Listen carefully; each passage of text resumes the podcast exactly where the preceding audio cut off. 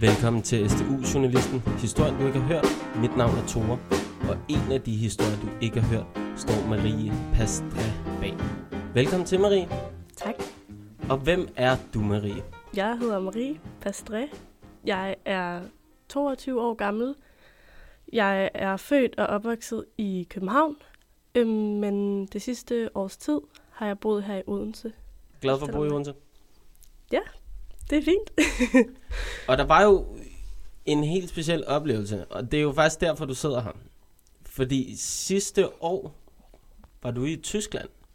Kan du prøve at fortælle, hvad der skete i Tyskland? Øh, ja, det er, der skete rigtig meget i Tyskland. Øhm, det hele startede med, at øh, jeg har en ven, som er involveret i klimaaktivisme, og øhm, dengang der boede han i Berlin, og øhm, han havde, vi snakket sammen nogle gange over telefon, og så havde han fortalt mig, at uden for Berlin, så var der en klimakamp, hvor øh, klimaaktivister de mødtes og lavede workshops og havde et fællesskab. Og det var øh, på første semester, så jeg tænkte, at det kunne være ret sjovt at lave en reportage derfra. Så jeg ringer til ham og siger, at øh, jeg godt vil ned og lave en reportage. Og så fortæller han mig, at øh, klimakampen faktisk lukker øh, dagen efter. Så jeg vil ikke kunne nå at være med. Øh, jeg vil ikke kunne nå at lave en reportage dernede. Så siger han, øh, men til gengæld så øh, har jeg fundet nogle busbilletter til 10 euro øh, ned til sådan et sted, hvor der bor en masse aktivister i en skov. Øh, og de bor der, fordi øh, der er en mineudvidelse, og øh, ja, de vil gerne øh, bevare den her skov. Og så siger jeg, okay, jeg øh, kommer, øh, og jeg bestiller en billet. Jeg bestiller en Flixbus-billet, og tager afsted torsdag aften. Og øh, jeg havde forstået, at det ligesom var øh, lidt uden for Berlin, så jeg tager en bus til Berlin og ankommer fredag morgen klokken 9. Øhm, og min ven der, øh, han fortæller mig så, at vi skal med en bus hele vejen ned til noget, der hedder Lützerath. Og Lützerath, det ligger så syv timer fra Berlin ned mod den franske grænse. Så jeg har lige siddet øhm, 12 timer i, i bus.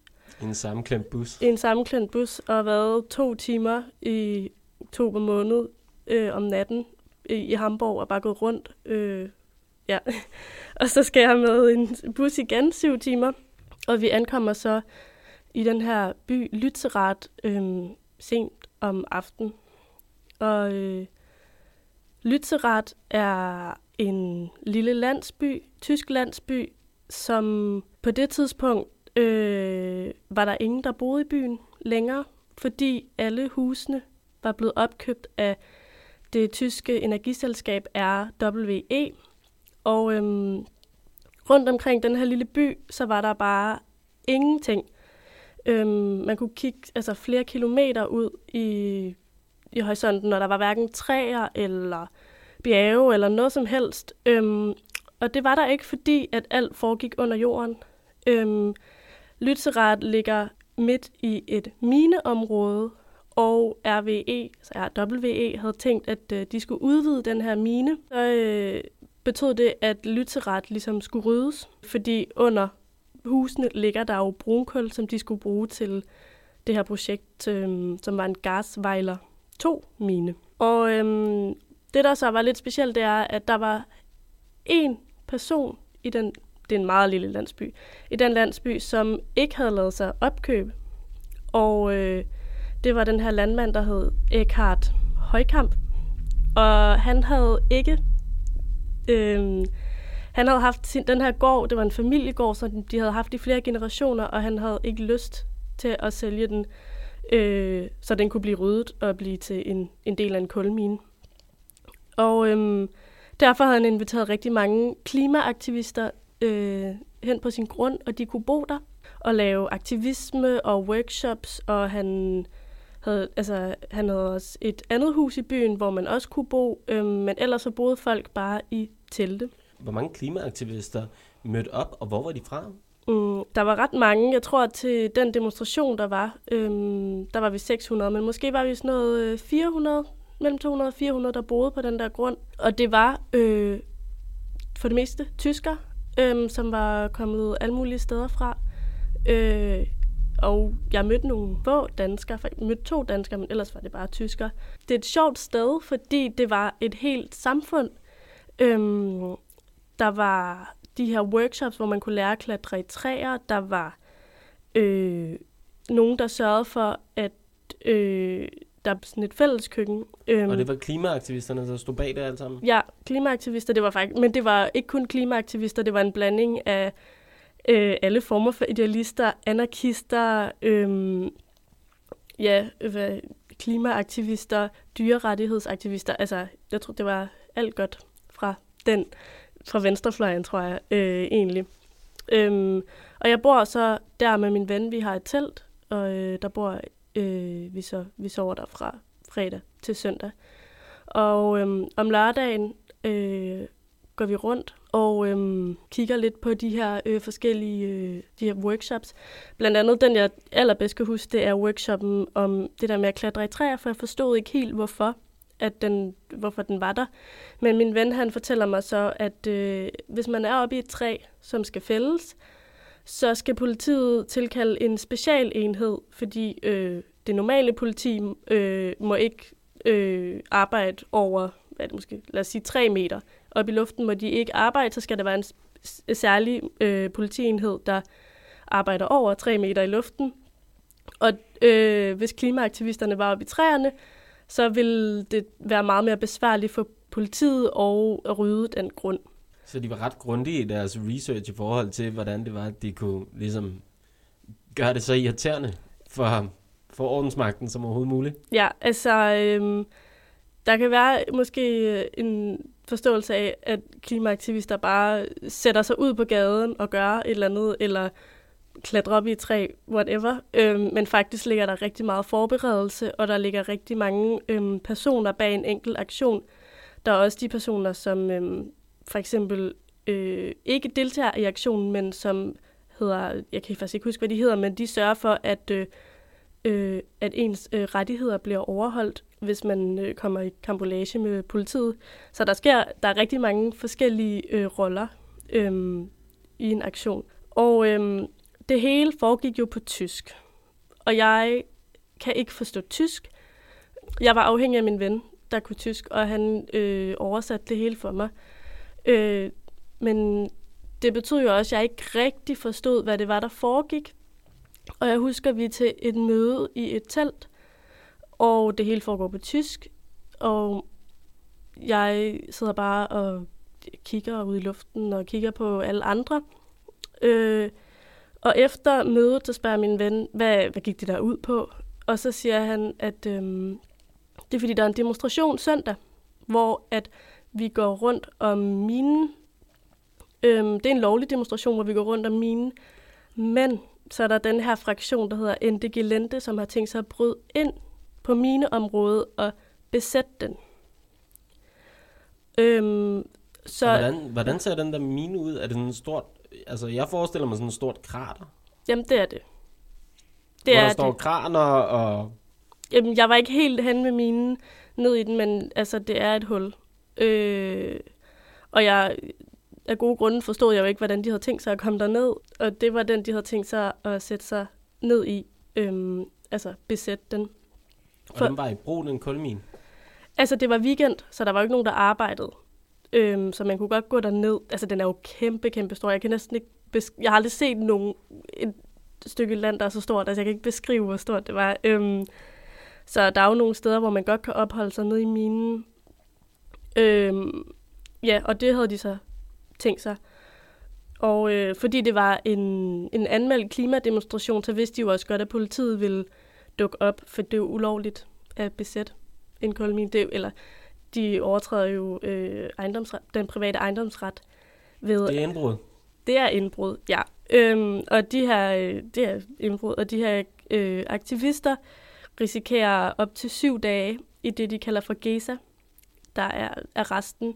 Fordi i den her delstat i Tyskland, der øh, har der været rigtig mange klimaaktioner, øh, og det har gjort, at delstaten har øh, skruet op for straffen, så det er, du kan godt, for eksempel i Berlin, tror jeg, det, øh, det er to døgn, du kan blive tilbageholdt i arresten, øh, maks to døgn, hvor det så i den her øh, delstat er op til syv døgn. Øhm, og derfor skal man, altså enten er man syv dage i arresten, eller også så får man en bøde. Og mange af de her øh, klimaaktivister har ikke noget job øh, nødvendigvis. De er klimaaktivister på fuld tid, og det tjener man ikke en rød reje på. Så derfor så er nogle af de her, dy, de her bøder øh, ikke rigtig noget, de kan betale for. Men de gjorde også deres for at undgå, at politiet eller ordensmagten fandt ud af, hvem de var. Ja, mens vi sidder i det der øh, telt og hører på den der aktion, så kigger jeg jo rundt på folk, fordi jeg kan ikke forstå, hvad der, er, der sker. Og der sidder øh, tre piger i en sofa øh, med en sikkerhedsnål og prikker hul i deres håndflader. De tager den øverste del af deres, øh, altså deres hudlag, øh, vender de ligesom, øh, så det danner sådan en mønster i deres hånd, og det skal de gøre på begge hænder. Øh, og øh, så vil de putte superlim på og putte glimmer på. Øh, og jeg spurgte dem, hvad det var, de lavede. Og øh, de svarede så, at øh, det var fordi, at hvis de blev taget af politiet, så vil øh, det ikke være muligt for politiet at tage et fingeraftryk, fordi den øh, øverste del af huden ligesom ikke var der. Og glimmerdelen, det var bare fordi, det var flot. Øhm, så det ja. var lidt fashion i ja, ja, det skulle også være lidt, øh, lidt sejt. Øhm, ja, så den der demonstration, der skulle foregå om søndagen med den hemmelige aktion, for der var selvfølgelig ikke nogen, der måtte vide officielt, at øh, en del af klimaaktivisterne ville trænge ind øhm, og besætte minen, krævede jo et kæmpe organiseringsarbejde. Så den måde, de organiserede sig på, var at mødes i noget, der kaldes besugsgrupper, som er en gruppe på sådan mellem 5 og 10 personer, øhm, som har i sådan en aktion, hvor der er måske sådan noget 200-300 mennesker med, så har man ansvaret for øh, sin besugsgruppe, og øh, man aftaler øh, grænser i sin besøgsgruppe, øh, og man har nogle faste aftaler. Okay, hvis vi lige pludselig ikke kan finde øh, Nana, så øh, betyder det, så, så er der ikke nogen, der besætter minen, og nogen, der ikke gør, så trækker vi alle sammen tilbage. Så det er på en eller anden måde sådan lidt militært. Øhm, sådan en bodyordning. Ja, jamen det er, lidt, det er en bodyordning, og det er for at sikre, at, øh, at der ikke sker noget øh, ubehageligt. Øhm, og jeg øh, ender så i en besøgsgruppe, hvor vi skal tage stilling til, om vi bare vil jeg havde ikke lyst, men de, om de skulle være en del af den der aktion, den hemmelige aktion, eller om bare skulle være en del af øh, den lovlige, fredelige demonstration. Vi diskuterer rigtig meget. Vi skriver aldrig nogensinde over nogen telefon.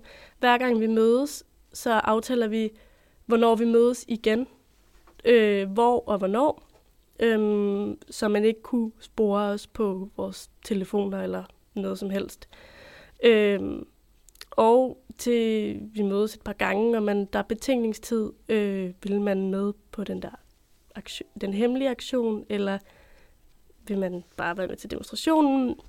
Og der tegner sig ligesom et billede i den her gruppe til sidst, at der er nogen, som ikke, øh, som ligesom ikke har råd til at sidde i arrest, fordi de er i gang med at uddanne sig til noget, der gør, at hvis de får en plet på, plet på straffetesten, så kan de ikke, man kan fx ikke blive lærer, eller der er nogle andre erhverv, som man ikke kan øh, udføre. Og så er der øh, nogle andre, som måske bare ikke lige, de siger, at de har været til mange aktioner, og øh, de skal lige passe på dem selv, så de har ikke rigtig lyst til at være med. Øh, men der er øh, to, der gerne vil. I den besøgsgruppe, du ja. befinder dig i? Ja, så øh, besøgsgruppen går ligesom i opløsning øh, på den måde. En af dem er Diego, som jeg også har skrevet om i min, jeg har nævnt ham i min, øh, i min artikel, og jeg øh, valgte ham, fordi han havde også helt vildt meget på spil.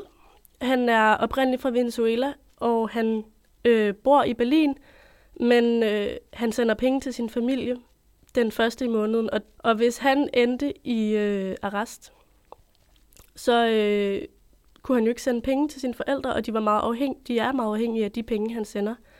Øhm, så derfor så øh, var han meget i tvivl, om han skulle gøre, om han skulle tage på den hemmelige aktion og besætte minen og risikere at ende syv dage i arrest. Øhm, og da vi, da vi siger øh, godnat og siger farvel, så har han egentlig ikke besluttet sig. Øh, men det er først næste dag til øh, demonstrationen, at jeg kan se, at han vælger at være en del af den del af demonstrationen, der vil besætte minen, fordi han har, han er trådt i en hvid dragt. Og den hvide dragt er den gruppering, der hedder Ende Gelendes øh, dragt. Øhm, Det er de hardcore. det er de hardcore. Det er hooligansene.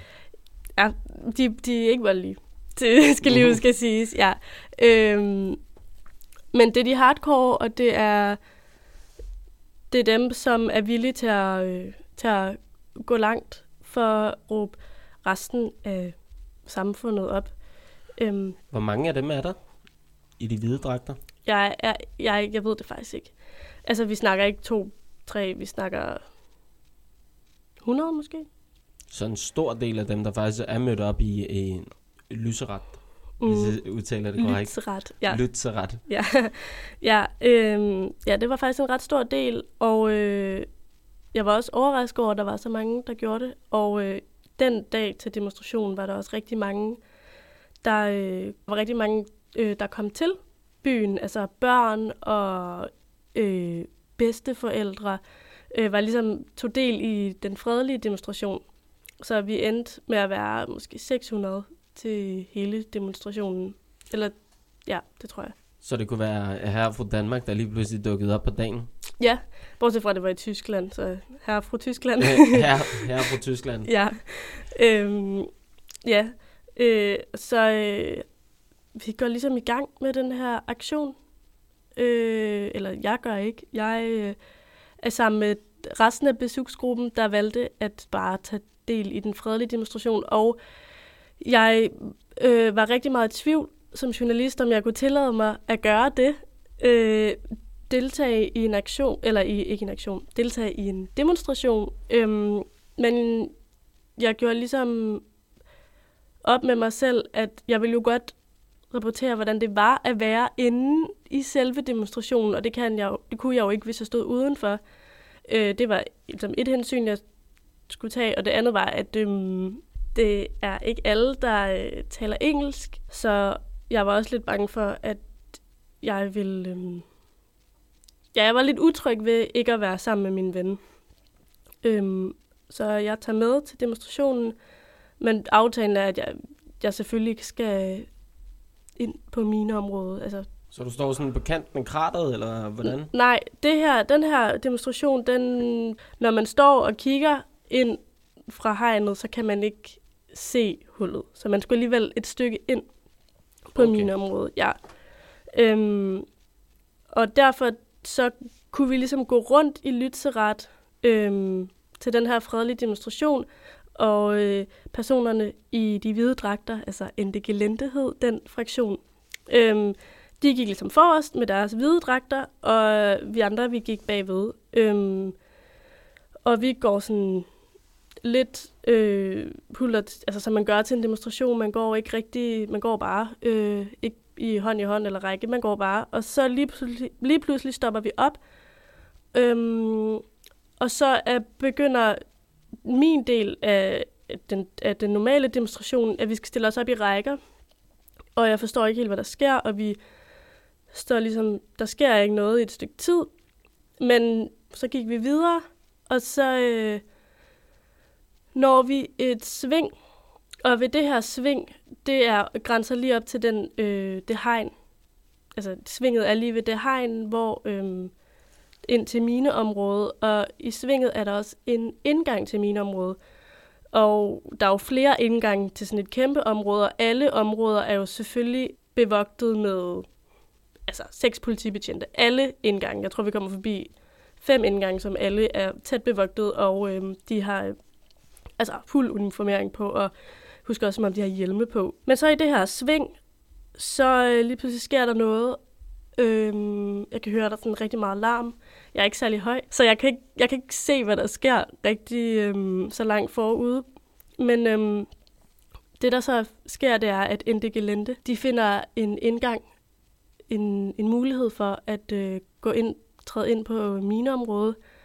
Øhm, og de her seks politibetjente, de træder til side og lader øhm, folk øh, løbe ind. Og øhm, så skete der det, som ikke skulle ske. Min besøgsgruppe, som havde besluttet ikke at gå derind, løber derind. Og jeg blev virkelig øh, utryg, og jeg ville bare gerne være sammen med min besøgsgruppe, for det var dem, jeg kendte. Øhm, så jeg løber med ind på mine område, og jeg kan mærke lige så snart jeg går derind, at det er, altså jeg skal bare ud derfra, men jeg ved ikke, hvordan jeg skal komme ud, for jeg kan jo ikke løbe tilbage øh, den samme vej, som jeg kom ind.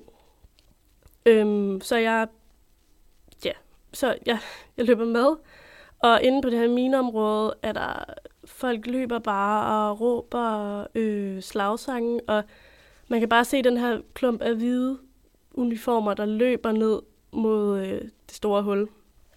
Og øh, undervejs, eller sådan rundt omkring, er der politibetjente, altså der er så mange politibetjente, og de sidder på heste, øhm, så de kan ligesom også afspære i meget højere grad og sørge for, at man ikke øh, kommer tættere på mine, øhm, og jeg bliver enormt utryg. Ja, faktisk. Og lige pludselig så står du der og er en af klimaaktivisterne. Ja, og det, og det, var, det var jeg ikke. Det var ikke det var, jeg skulle ikke have været der, og jeg havde ikke lyst til at være der. Øhm, og jeg ved fra nogle andre øh, i min besøgsgruppe, de var faktisk pressefotografer, så de havde sådan presse, de havde deres kamera med, og de havde øhm, sådan nogle hjelme på, hvor der stod presse og på deres taske. Øhm, og de fortalte mig, at hvis man havde noget, hvis man var presse, så var man fredet. Og jeg tænkte jo også, at jeg var presse. Jeg var, det var jo ikke, fordi jeg var... Øh, jeg, jeg deltog ikke i aktionen, men jeg var ligesom derinde. Øhm, men jeg kunne, ikke, jeg kunne ikke fortælle nogen, at jeg var presse, udover at jeg havde min lille blog, som jo ja, som ikke er noget værd. Hvordan fik du så bevillet dig ud igen? Jo, øhm, altså, øh, der er nogen fra besøgsgruppen, der siger, at vi skal længere ind, og jeg siger, at jeg vil ikke længere ind. Øhm, jeg vil gerne ud, øh, og jeg sagde til min ven, og du skal med, fordi det sidste, jeg har lyst til, det er at stå over for en tysk politibetjent, der siger noget på tysk, og jeg forstår det ikke. Og jeg, du skal med. Øhm, så, øh, jeg, så vi går ud.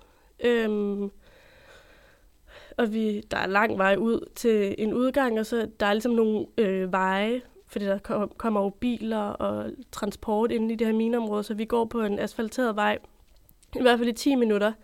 Og øh, jeg tæller, der kommer øh, 19 politibusser kørende mod os, ind mod mineområdet, mens vi går ud igen på de 10 minutter. Men de stopper os ikke, og fordi de godt kan se, at vi er på vej ud. Da vi kommer ud, endelig kommer ud, så sætter vi os ned, og vi er lidt chokeret. Eller jeg er helt vildt chokeret, fordi det var overhovedet ikke en del af aftalen, det var overhovedet ikke, der ville. Men jeg endte der alligevel. Øh, så siger min ven, at øh, vi skal mødes i besøgsgruppen og debrief, fordi det her kan være, det er ret hårdt, det her. Og så siger jeg, øh, nej, jeg skal hjem, og jeg skal hjem nu. Øhm, og hvad var klokken her? Klokken var fem øh, om eftermiddagen. Og jeg... det lever, øh, Lytseret ligger 10 km fra den nærmeste togstation. Øh, så øh, jeg kommer hurtigt på en shuttlebus, som er arrangeret øh, i forbindelse med demonstrationen. Det her det er jo en lille bitte by i Sydtyskland. Øhm, og så møder øh, tre tyske piger, som spørger, om jeg vil med på en billet. Og så siger jeg ja, for det er noget med, at man købte en ungdomsbillet. Øhm, og de skulle alle sammen til Hamburg, og det skulle jeg også, for jeg skulle videre med en bus, øhm, som jeg skulle nå midnat. Øhm, så jeg tænkte, jeg har god tid til at komme igennem, op gennem Tyskland. Øh, jeg har faktisk øh, syv timer.